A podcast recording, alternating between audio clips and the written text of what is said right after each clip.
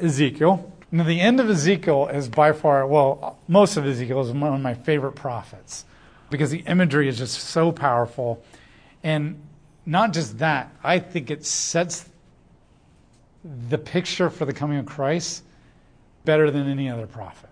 Like Ezekiel's going to set up Christ better than any other prophet. Now, you've seen lots of cool passages about Christ already, and they're all so important. And Ezekiel, without all those other prophets, is not as rich.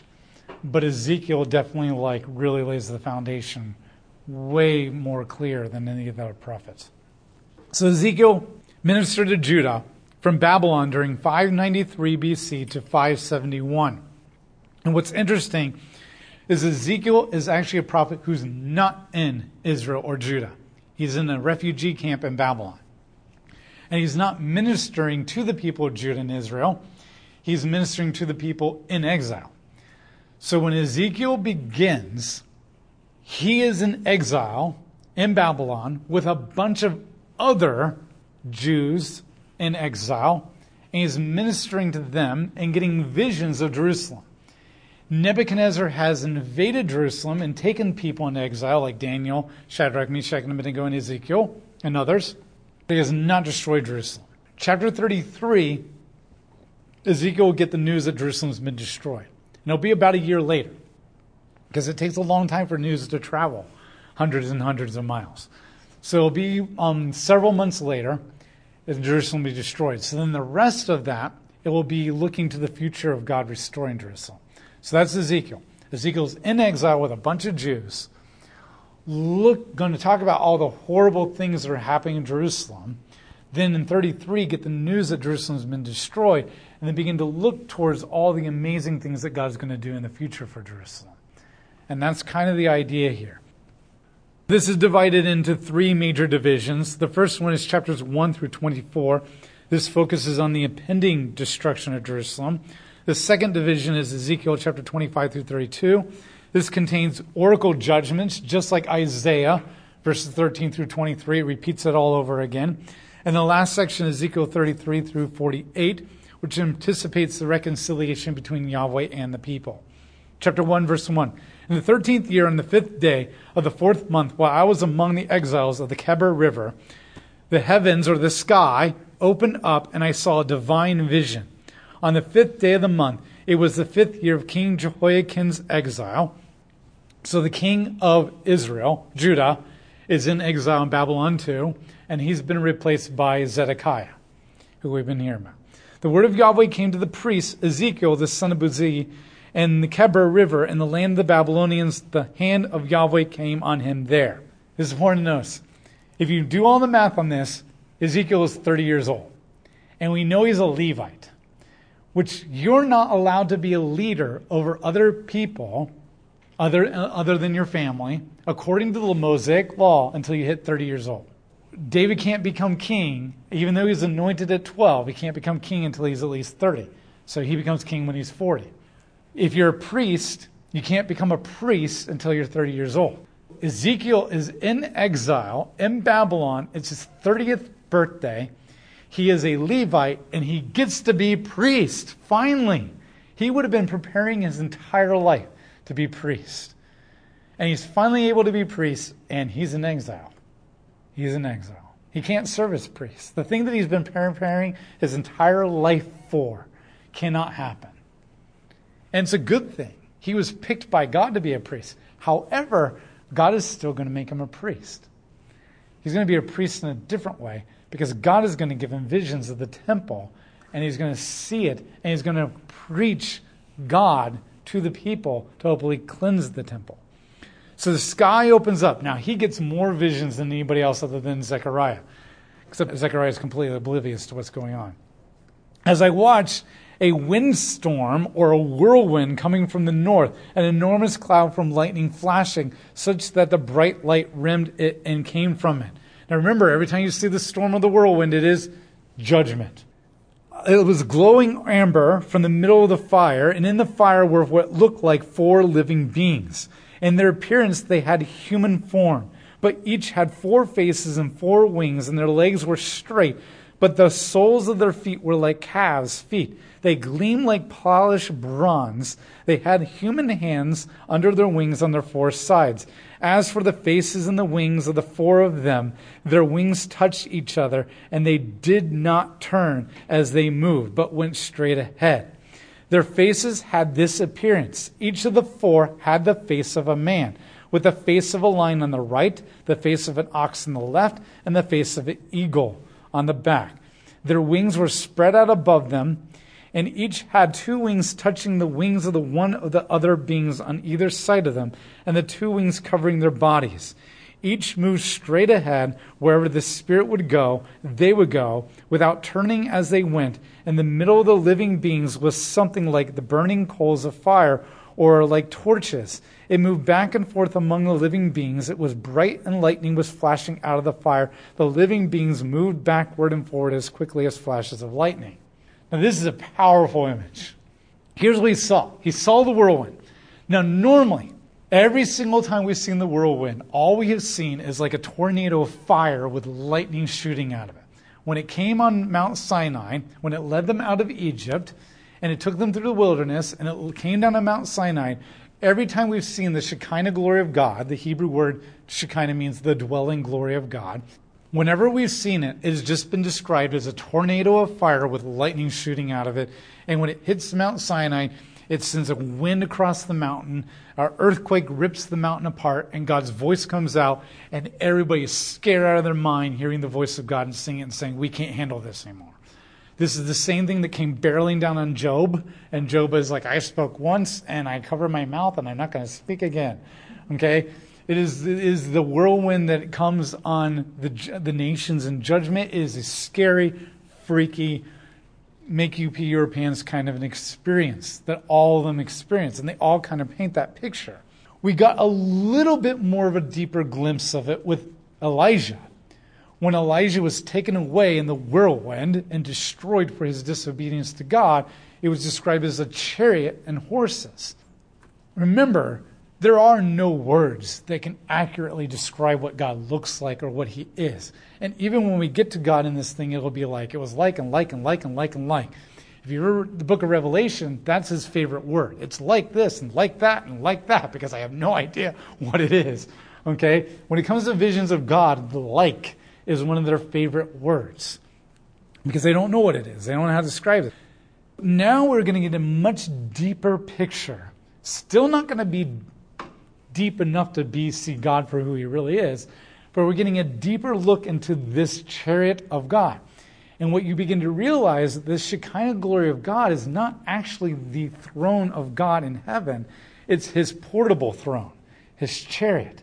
And that's what's being described here, is that the actual throne of God was in heaven, but God came down on his chariot to dwell with Israel and put his throne there with them and moved around. So you need to envision the Shekinah glory in the wilderness leading them around as a, the chariot of God. So this is what he describes. So he looks in and he sees this burning whirlwind of fire. And in the middle of the fire, he sees four living creatures. He doesn't know exactly what they are, he just knows that they're alive and they're creatures. Now he describes them. The first way he describes them is that they're standing in a square. Now, he doesn't use the word square, but when you connect all the dots, it forms a square. And the way he describes they have four wings. With two wings, they're up in the air flying. Okay, they're flapping and flying. Well, they, they have a human body, and I'll start with the human body first. They have a human body, but their legs are the legs of an ox, and the legs are bronze. Now remember, fire is symbolic of judgment. And bronze is also symbolic of judgment because bronze in the ancient world has the highest melting point of any metal. I mean, now we have metals that take a lot more heat to melt, like steel, and that, but they didn't have steel and all that kind of stuff. So bronze has a high melting point, and because it can handle more fire than any other metal, like gold and silver and nickel, it was symbolic of judgment as well. So their feet are bronze and they're in the middle of the fire because the idea is it's all the better to stomp on you with. They're the judgment of God. They have the body of a human, they have four arms, they have the legs of an ox, and they're bronze. And they're on fire and lightning shooting out of them. And later we're going to be told the lightning's shooting at each other too and coming out of them, going out of the whirlwind. They have two wings and they're flying. And with two wings, the other two wings are forming a square. So each one of them are forming a, a point on the square, and one wing reaches out to the one in front of them, and so and the other wing re- reaches out that way. And then the one in front of them has their wing reached out like this, pointing that way to touch their wing, and then reaching out that way. And then his wing is touching the wing of this guy pointing out, and they form this square. And so it's a chariot. So this is the four sides of a chariot. And they're flying. Then they have faces. They have the face of a human on one side. They don't have four heads, they have four faces. So face here is a human, eagle, Okay, eagles in the back, ox, and lion. Now, what's the point? This is all highly symbolic. Human was the symbol of wisdom and knowledge because humans are the most wise creatures that God has created in His creation, even though we don't always act wise. Lions are symbolic of kingship and authority. And then eagles are symbolic of divinity and sovereignty. And the ox is a symbol of strength and servanthood. So all these images portray what God is. Remember, everything is to be the image of God. And even these cherubim, they're called four living creatures here, but in chapter 10, Ezekiel's going to say, in the four li- the cherubim, I saw cherubim, which were the four living creatures. So this is what he sees. They have four faces. Now, this is where it gets interesting they move. When they move, they never turn. So they're moving forward. They don't say, hey, I want to go left, and they turn left and go that way. Because if you're forming a square in a chariot and you turn, that's going to mess the whole square up. It's going to become an amoeba. They never move. What happens is the human face goes, takes over, and when they want to go left, the other face takes over and they go this way, and that face takes over and they go that way. So they never ever turn their body they just move that direction.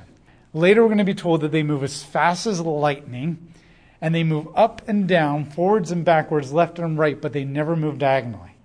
I don't know them. I think the idea is the four directions of the compass. And then in the ancient world, compass, south, north, east, west, were ideas of being everywhere. In a way, it's the best analogy I have to you. It's like the rook and chess. Okay, the rook and chess can't move diagonally. It can move forwards, backwards, left, and right, and that kind of stuff. So, except this 3D chess, so it can go up and down. They move, and there's all this fire and lightning shooting out of them. They're covered in this. It says, I looked and I saw, verse 15, one wheel on the ground beside each of them. The appearance of the wheels and their construction was like gleaming jasper. So, jasper is like a blue stone. So, he sees wheels sitting next to them and each one of them has a wheel next to them, which is painting this chariot picture here. And all four wheels looked alike. Their structure was like a wheel within a wheel. This is weird. It's a wheel like this, moving this way, and it has another wheel in it moving this way, and the wheels are, and that's physically impossible. You, you can't have two wheels intersecting with each other and the axles not grind on each other and just tear themselves apart. But that's impossible in the third or fourth dimension, what we're in. It's not impossible in higher dimensions. So it's a wheel within a wheel. And the idea is that this chariot can move any direction. So the wheel within a wheel. It would go in any four of the directions they faced, turning as they moved, and their rims were high and awesome, and the rims of all four wheels were covered in eyes. So all these wheels have like these blinking eyes. I don't know if they're blinking. They're covered in eyes. What does that represent? The omniscience, the all knowingness of God. That God's knowledge can go anywhere, and He can go anywhere. He knows all things. There is nowhere He cannot go. When the living beings moved, the wheels beside them moved, and when the living beings rose up from the ground, the wheels rose up too. Wherever the Spirit would go, they would go, and the wheels would rise up beside them because the Spirit of the living being was in the wheel. When the living beings moved, the wheels moved, and when they stopped moving, the wheels stopped. And when they rose up from the ground, the wheels rose up from the ground, and the wheels rose up beside them because the spirit of the living being was in the wheel. This is the most important thing here. Wherever the Spirit directed them, they went. They are 100% guided by the Spirit of Yahweh. And they only go where the Spirit of Yahweh wants them to go. and directs them. And this is what makes them different than us. They're completely led. That's the chariot. They're the four horses pulling, pushing, moving, whatever word you want to call it, this chariot. Now he begins to see the throne on the chariot. Verse 22 Over the heads of the living beings was something like a platform, glittering awesome like ice, stretched out over their heads. So above their heads, coming out of the middle of this square, shooting up in the sky, he sees the most amazing ice sculpture you've ever seen in your entire life.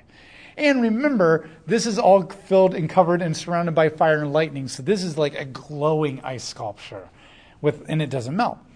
So under the platform, their wings were stretched out, each towards the other. Each of the beings also had two wings covering its body. When they moved, I heard the sound of their wings. It was like the sound of rushing waters, or the voice of the Almighty, or the tumult of an army. And when they stood still, they lowered their wings. Then there was a voice from above the platform over their heads and when they stood still above the platform over their heads was something like a sapphire shaped like a stone throne. High above the throne was the form of that appearance of a man. So on top of this ice sculpture, or mixed within the ice sculpture, we don't know exactly sure, is sapphire like stone coming out of it and shooting up into the heavens, into the sky. I saw an amber glow like a fire. Oh, sorry. On top of the throne was a form that appeared to be a man. So he saw sitting on top of this throne, coming out of this chariot, the silhouette, the appearance, the outline of like what looked like a human body. I saw an amber glow like a fire enclosed all around from his waist up, from his waist down. I saw something like looked like fire. There was a brilliant light around it. So when he looked at this figure sitting on the throne, the top part of the body was like a glowing ember or glowing metal and the bottom part of the waist down was like flames. And that's he sees this human-like being that's on fire waist down and glowing metal on the top part. Remember, fire represents judgment. I saw amber glow, uh, like there was a brilliant light around it, like the appearance of a rainbow in the clouds after the rain. This was the appearance of the surrounding brilliant light. He sees this rain, circular rainbow, and the idea is a circular rainbow is probably the crown of God. Now remember, when you read Revelation and you read Ezekiel, God is light. And we're told that in 1 John God is light and in him there's no darkness. He's just constantly describes light. But we always have this image of white light when we think of God. But when you really read how he's described, he's described as every color of rainbow light. He is a prism and then some. And so the idea is that the, remember the rainbow is his battle bow and he hangs in the sky and says, I'm no longer at war with you. Well, his crown is a rainbow too. Not only does he have all this light shooting out of him, but every color of the rainbow and probably tons of lights that we can't see on the spe- human eye spectrum is his crown. And then he says this this, like the appearance of a rainbow, the clouds of the rain, this is the appearance of the surrounding brilliant light. It looked like the glory of Yahweh. When I saw it, I threw myself face down, and I heard a voice speaking. Now, this is powerful because he sees God, but he doesn't see God. Now, some of your translations word a little bit different, and I like the other translations better when it comes to this. He says, I think it's, I saw the appearance or the likeness of the appearance of the glory of God, right? What he's saying is, this is God. But I didn't actually see God. I just saw the glory of God coming out of him but I didn't actually see the glory of God. I saw the appearance of the glory of God, but I didn't actually see the appearance of the glory of God. I saw the likeness of the appearance of the glory of God. This shows you how awesome and glorious and righteous God is and how much of a sinner Ezekiel is. Ezekiel is a righteous man, chosen by God to be a prophet. And he is getting a deeper look into the glory of God than anybody in all of human history ever has. And yet, even he can only see the likeness of the appearance of the glory of God. This is why I this is such an awesome and cool experience. And there's some amazing pictures that artists have drawn out there representing it. But even that doesn't even begin to scratch the surface of the amazingness of what Ezekiel saw in real life. Yet, even that doesn't even scratch the surface of what God truly is. And not only should that demonstrate how awesome and amazing and glorious that God is and all of his wonder, but it also should make it very clear to us the amazingness that that is now in us in the Holy Spirit. And yes, it will be really cool one day to see God in the new kingdom of God that's coming down to earth. But that is in you. And we're going to talk about this more when we get to the end of Ezekiel. But remember, Paul and Peter and all of them call us the temple of God. And if that Shekinah glory of God was in the temple, and we're the new temple, and the Holy Spirit comes and dwells us, this is in us. Now, I'm not saying that literal thing is in us. In some ways, something literally metaphysical, physical, I don't know what is, is dwelling in us.